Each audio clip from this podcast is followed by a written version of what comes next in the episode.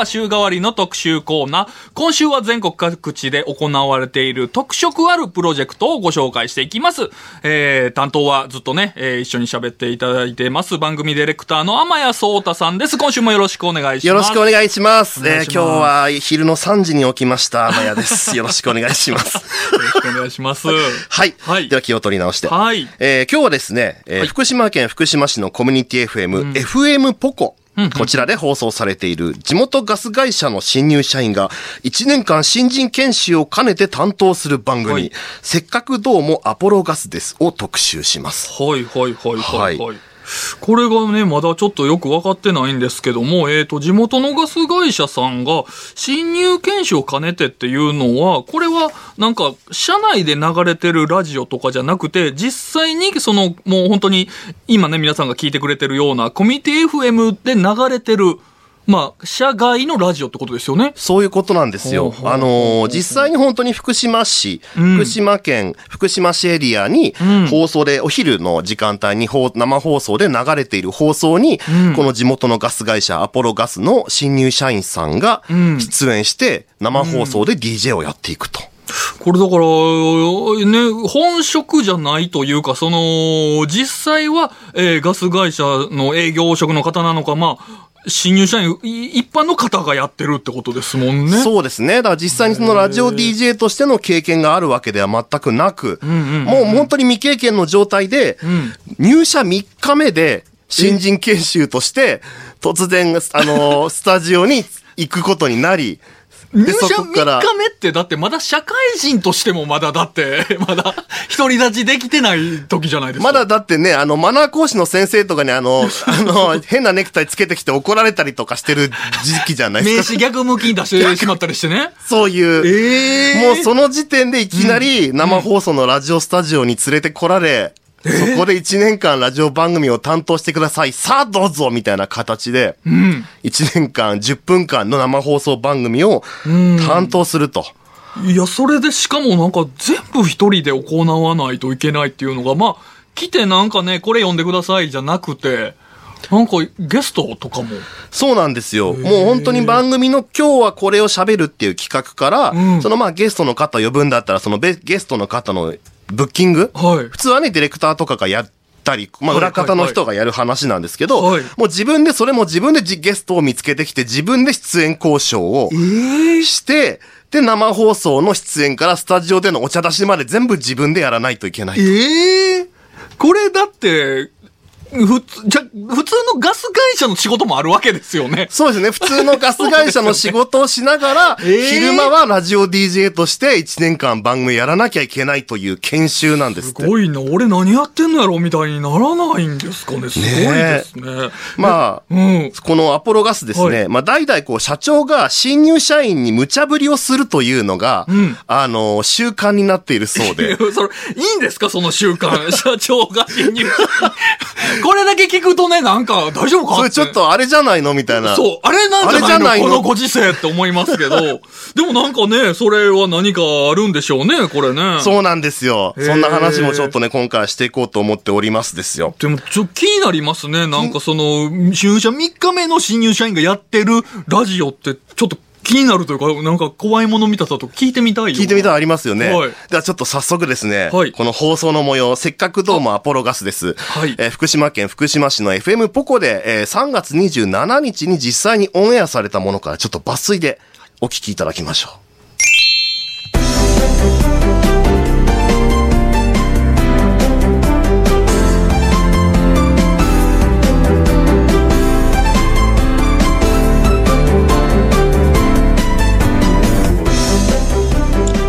皆さんこんにちは。今週もせっかくどうもアポロガスです。新入社員の吉川恭平ですが始まります。今日のパーソナリティはアポロガス新入社員の吉川恭平です。福島市飯坂町に本社があるアポログループはガスト灯油の供給販売をはじめ太陽光発電事業新築リフォーム事業水回りの修理修繕事業など多彩に展開している会社です。入社3日目の4月4日に始まったこの番組も本日3月27日が最終回となります。ここでちょっと最終回なので、えっと、今日はちょっと国分さんと引田さんにあのお手紙を書いてきました1年間という短い間でしたが本当にありがとうございました初めは1年間やり遂げられるかとても不安でした。しかし、放送の回数を重ねるごと、自信がついていっているのが実感できました。また、引田さんや、あのー国分さんに、あの、いろいろアドバイスだったり、あのーまあ、国分さんには会社のことでの、あのー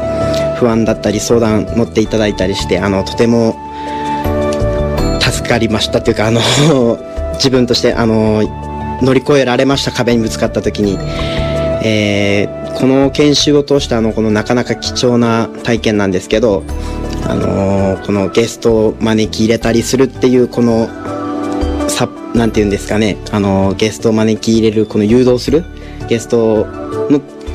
立場に立って考えるっていうのがすごく大切だなと思いましたこれからのあの社会人生活長いですけど、あの頑張っていきたいなと思いました本当に1年間ありがとうございましたえー皆さん、えー皆さん本当に聞いていただきありがとうございました。えー今度は新入社員がまた変わると思いますので、新しく始まると思うので、そちらの方もよろしくお願いいたします。それでは皆さんさようなら。なるほど。ほうほうほう。いや、でも思ったよりちゃんとこうね、えー、喋られてるというか、なんかまあ僕が言うのも変なんですけれどもね。まあ、若干緊張気味な部分こそありつつも、はい。でもすごいその、丁寧な喋り方で、ん本当にこう、ね、一年間を通して、もうしっかりちゃんとラジオ DJ としての喋り方にうん。なってってるなっていうのはすごく思いましたよね。そうですね。あのーまあ、これ最終回なんですね。あの、僕ら1年間聞いてないからこそ、ちょっと、全く感情移入できなかったんですけど、でも、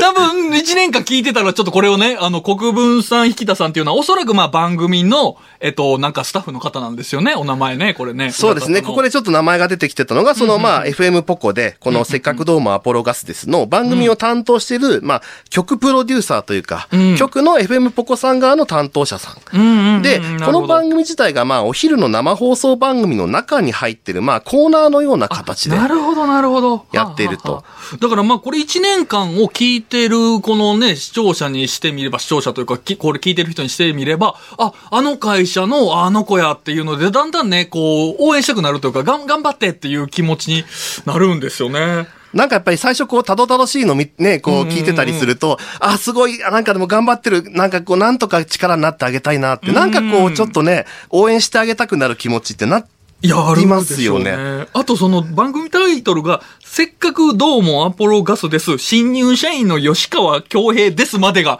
タイトルなんですね。そうなんですよ。何回も名前言うなと思ったら、あれタイトルなんですね。そう、だから、まあ、うんうんタイトルコールをするたびうに、んこう、自分の自己紹介になると。なるほど。そうか、そうか、なるほど。で、責任も出ますもんね。自分の名前をタイトルついてたらね。そうそう。だからまあ、無茶ぶりで担当させられているとはいえ、こう、自分の番組を1年間こう持って、自分の言葉で喋ることで、んあのーなんていうか対応力というか、なるほどあの、表に出るっていうことを身につけてほしいと、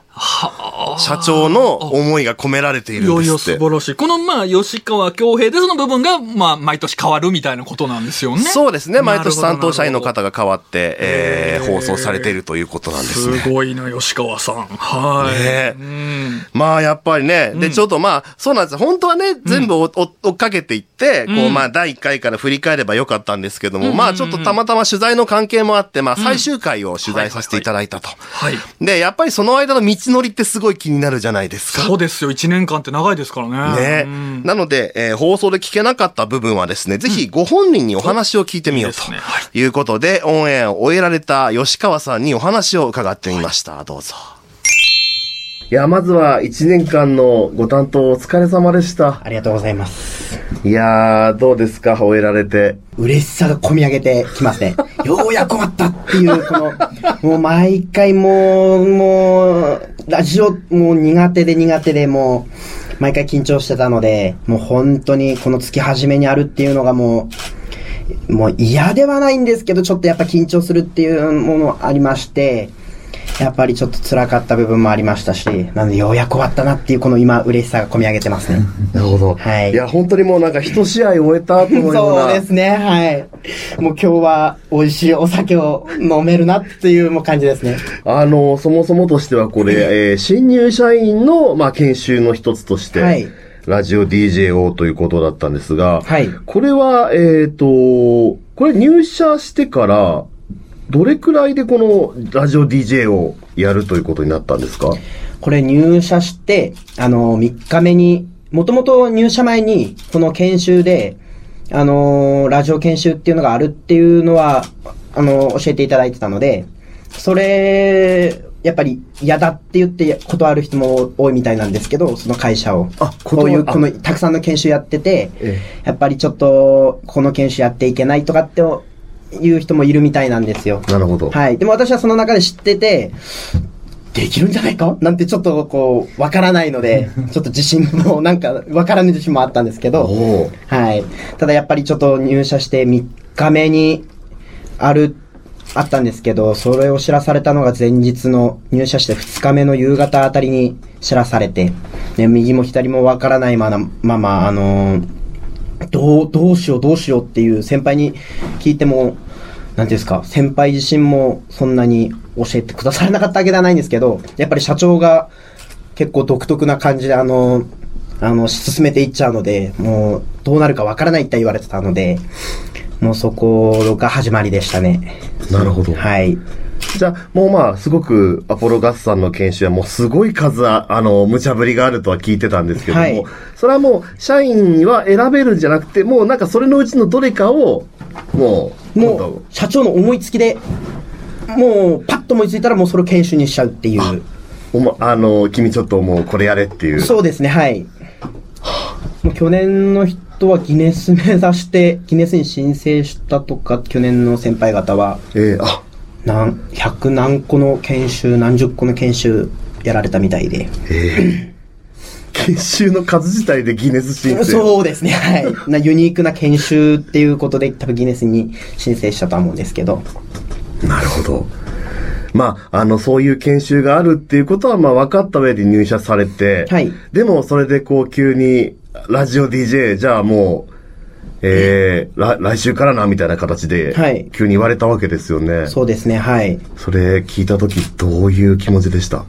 いや、もう頭真っ白ですし、あのー え、どうすればいいの？っていう、もう、なんて言うんですかね。もう、言葉を失いましたね。どうしていいかわからなくて。いラジオ局に行ったことも人生で行ったこともなかったですし、どういう感じなのかって空想上っていうか、まあ、あるなんとなくはわかりますけど、もう、その、すごい静かなとこで、噛んじゃダメ、シーンってなってもダメっていうところだと思ってたので、どうしようっていう思いだし、思いでした。なんか、具体的に工夫とかそういうのをされてきたんですか？やっぱりちょっと私の方頭は良くないので、やっぱり、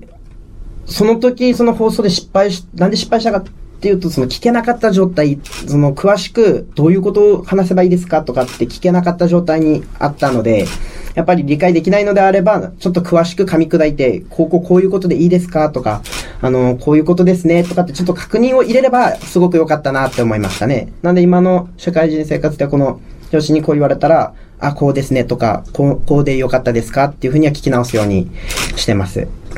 なるほど。はい。あのー、あと放送用の原稿も毎回用意されていて、はい。ですけども、ここも、こう、喋り言葉をそのまんま書く、いわゆる 完全台本ではなくて、箇条書きにはい。改めて書かれたと。これもやっぱり工夫の一つですか？そうですね、はい。あのーもう最初は、台本丸々作ってたんですけど、あのーやっぱり打ち合わせ本番になるともう緊張して、もうそれどころではないので、どうしても棒読みにすごい棒読みになってしまうんですよ。なので感想をこう、聞いたことに対しての私が答える感想がもう書いてある文をそのまま読んでしまうので、すごい感情がこもってない 状態になってしまうので、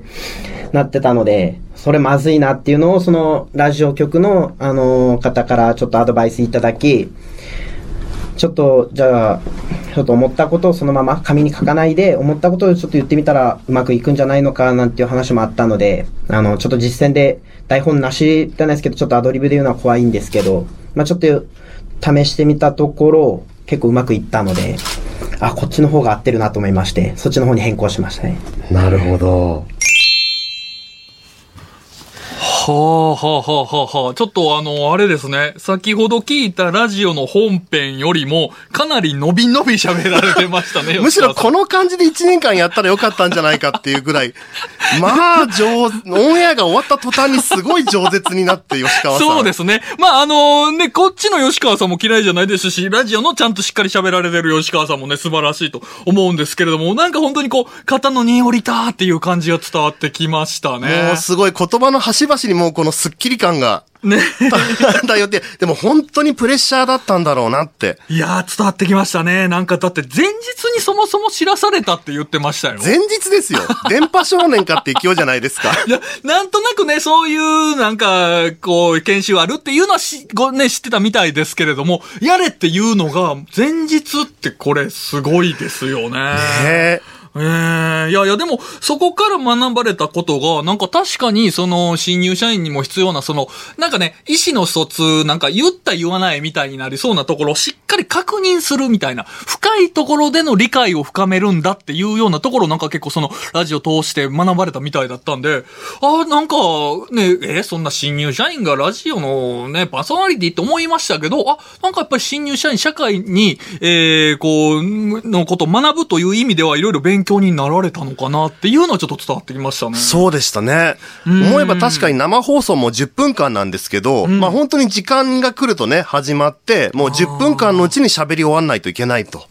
だからもうタイムマネジメントとかももう相当ですよね。全部10分間に収めないといけないし。確かに確かに、てあの、定時でね、ねあ朝何時から朝、夕方何時までっていううちにじゃあどんだけ仕事こなせるかみたいなところもこれ大きな目で見るとね、必要になってくるから、なんかかね、なんやそれって思ってましたけど、結構、あいい研修かもしれないですね、これ。なんかね、終わった後のこの吉川さんの言葉を聞いてると、うん。やっぱり吉川さん、さい、まあ最初のうちこそこう、無茶ぶりでいきなり放り込まれたけれどという感じでスタートはしているんだけど、ん。番組を進めていくうちで、あ、ここちゃんと工夫しなきゃとか、あの、原稿を読み上げてるだけだと、ちゃんとむ、あの、人に伝わらないから、自分の思ったことで喋るように、ちゃんと台本も箇条書きにして、いや、素晴らしい。とか、すごい工夫してるんですよ。ねこれ、皮肉な話ですけど、今日の台本、スカスカで過剰書きなのとは意味違いますからね。あの、吉川さんは、あの、いろいろ自分のいいように過剰書きにしたやんって、天谷さんは今日時間なくて、僕もそうですね。あの、ちょっと生放送まであと3分ぐらいしか時間がなくて、あの、なんとか要点をちゃんと伝えようと思って箇条書きにして書いたんですけど、本当すいませんでした。あの、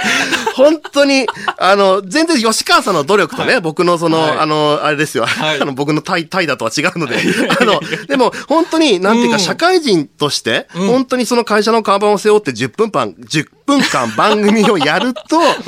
ぱりここまでなんていうか、人ってこう、形作られていくんだなと。そうですね。なんだその新入研修はと思いましたけれども、結構ね、いいみたいですね。あれこれ結構意味があることなんじゃないのっていうのをすごい聞いてても思ったんですようね。んなんかちょっとね、気になったのが、なんかね、ギネスに申請み、すみたいな言葉出てきたじゃないですか。このあたりなんかね、ちょっと気になるので、えー、なんかちょっと後半でね、いろいろ。そうですね。もうね、はいこの話もね、めちゃくちゃ喋りたいんですよ。あの、え、あの、アポロガスの社長にね、お話を伺ってきたんですけどもあの、すごい、あの、会社でお話聞くのかなと思ったら、んあの、すごい車で、社長の車で、あの、最寄りの米田コーヒーに、あの、お連れいただきまして、はいえで、米田コーヒーでモーニングを食べながら、そうですね、2時間ぐらいいろいろお話を伺ってまあ、そこでね、あの、いろんな面白い話聞けたんで、ーあの、そのあたりも、ぜひ後半でちょっと引き続き紹介していこうとな思います。るほど、なるほど。じゃあ後半は、えー、ちょっとじゃあ社長がなぜそんなことしてるのかっていうあたりをちょっと聞いてはいい、けこのるわけですね。無茶ぶり研修の意義について伺っていきます。はい、えー、もっとつながる FM。今週は福島県福島市のコミュニティ FM、FM ポコで放送されている、せっかくどうもアポロガスですを特集しております。後半はじゃあそのあたり、天谷さん引き続きよろしくお願いします。よろしくお願いいたします。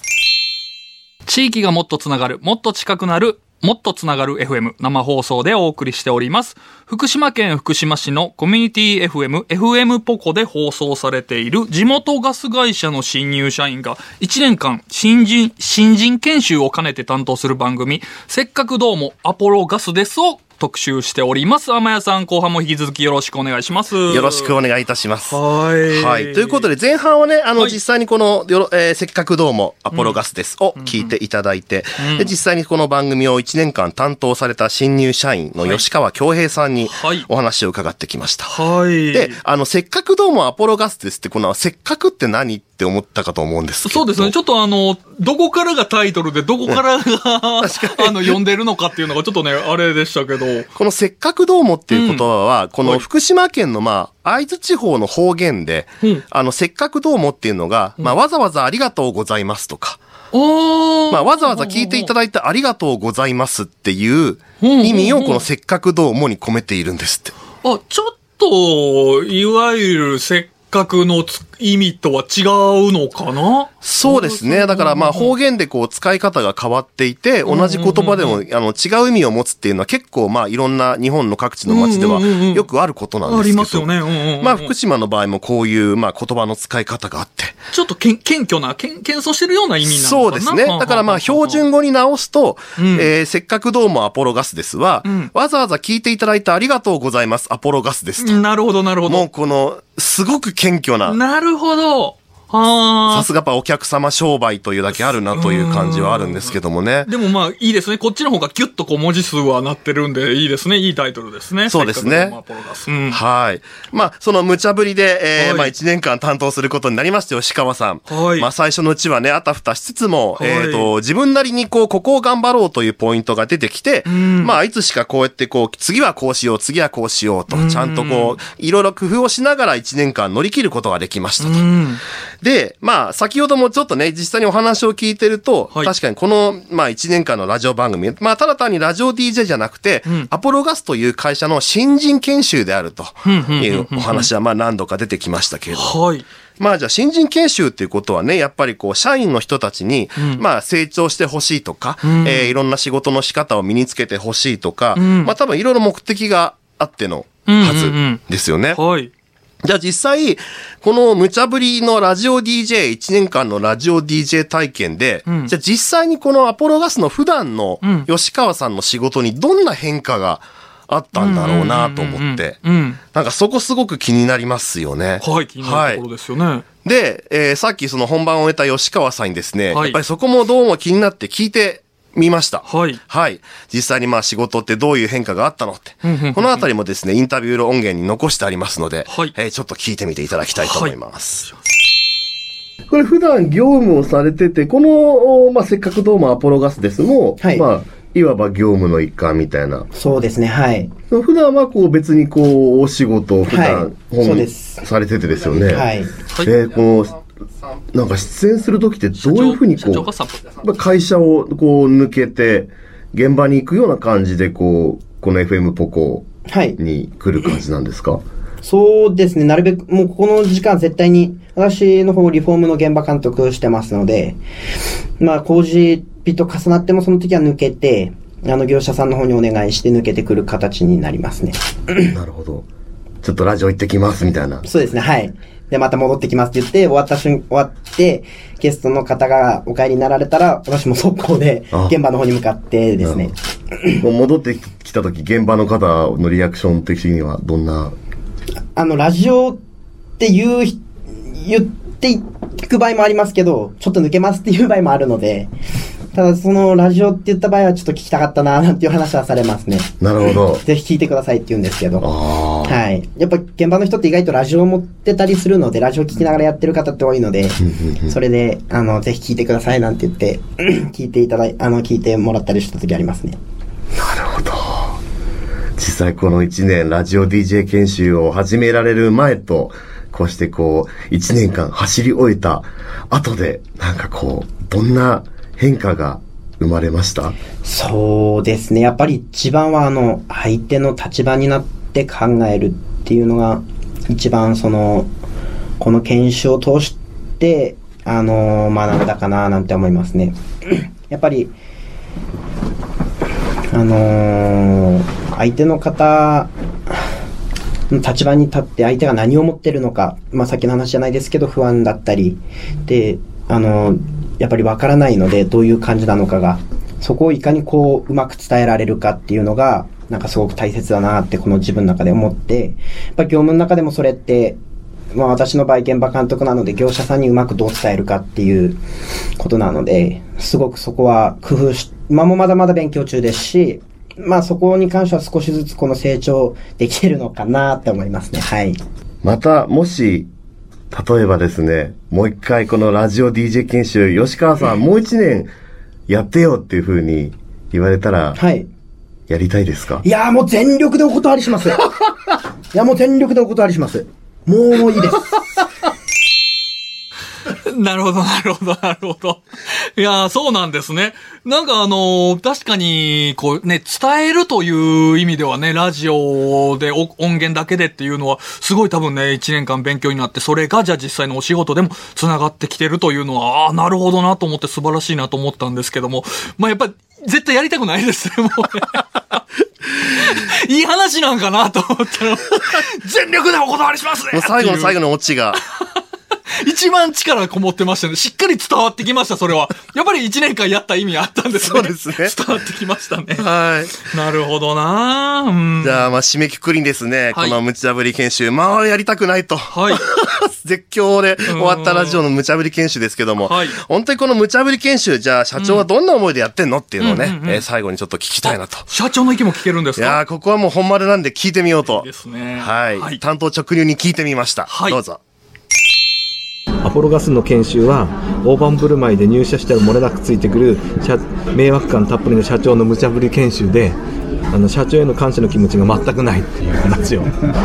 それは、えーと、と社員の方の声ということいや俺の声。どうなんですか？実際社員の方は研修受けられて。迷惑迷惑だよね。うちの研修はすぐに成果につながらない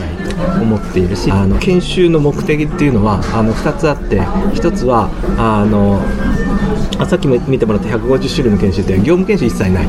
であのあの後にあの OJT でそれぞれの業務に入って仕事をやるんであの業務研修一切ないんでで150の研修をやったとしてもあのすぐに実績に結びつくとかそういうのはないんででもその研修のミッション目的は2つあって1つは今あの人生100年時代なんで22歳で大学卒業して22歳でうちの会社に入る、え人間が80年後に自分の人生を終える時にいろいろあったけど生きてきてよかったなっていう人生を送ってもらいたいっていうのが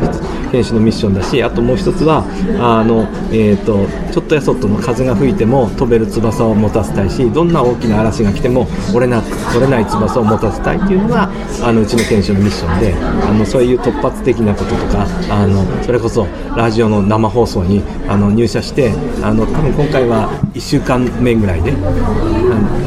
3日目ぐらいで出したこともあるけどそういうことにボンってやると相当あの大変は大変だけどもあの折れない翼を持たせたいという思いで。ラジオをやってラジオが上手くなることが目的ではなくてあのそれが本業じゃないんでアナウンサーじゃないんでラジオをうまくできるようになることが目的ではなくていろんな経験をすることによってあの人の、えー、痛みとか周りの人の優しさとかそういうこと協力してくれる人の優しさとか、えー、自分一人で仕事はできないんだっていうことを、えー体感としてあの言葉で教えてもらうんじゃなくて自分の体感として経験していくことが将来の人生のプラスになるとこれは本気で思っているんで、えー、そういうことをあの、えー、言葉ではなくてあの自分で、えー、体感してもらうのがいいのかなと思っています。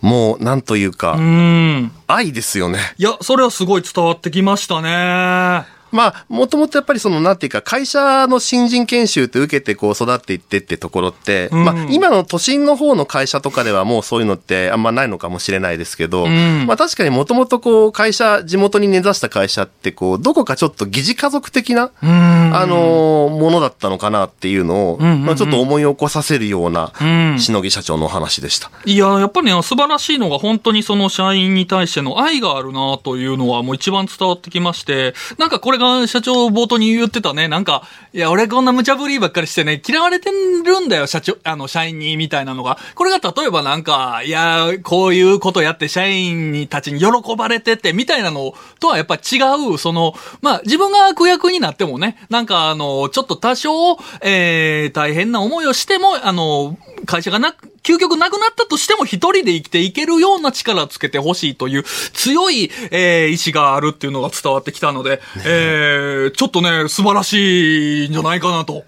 思いました。本当にね。あの、はいあ、なるほど、確かにこういう育て方ってあるんだな。その無茶ぶりなんだけど、なんかその奥にある、うん、あ、そっか、そういう福島でその働いて育っていく、その社長のね、あの、人を育てていくんだっていう思いをすごく感じました。はい。いやー、素晴らしい取材でした。まやさん、ありがとうございました。ありがとうございましたちょっとね、うん、えー、こちらの FM ポコさんのね、せっかくどうもアポロガス、またちょっとね、僕も聞いてみたいなというふうに、はい、思いました。よろしくお願いいたします。はい。はいはい、まやさん、ありがとうございました。ありがとうございました。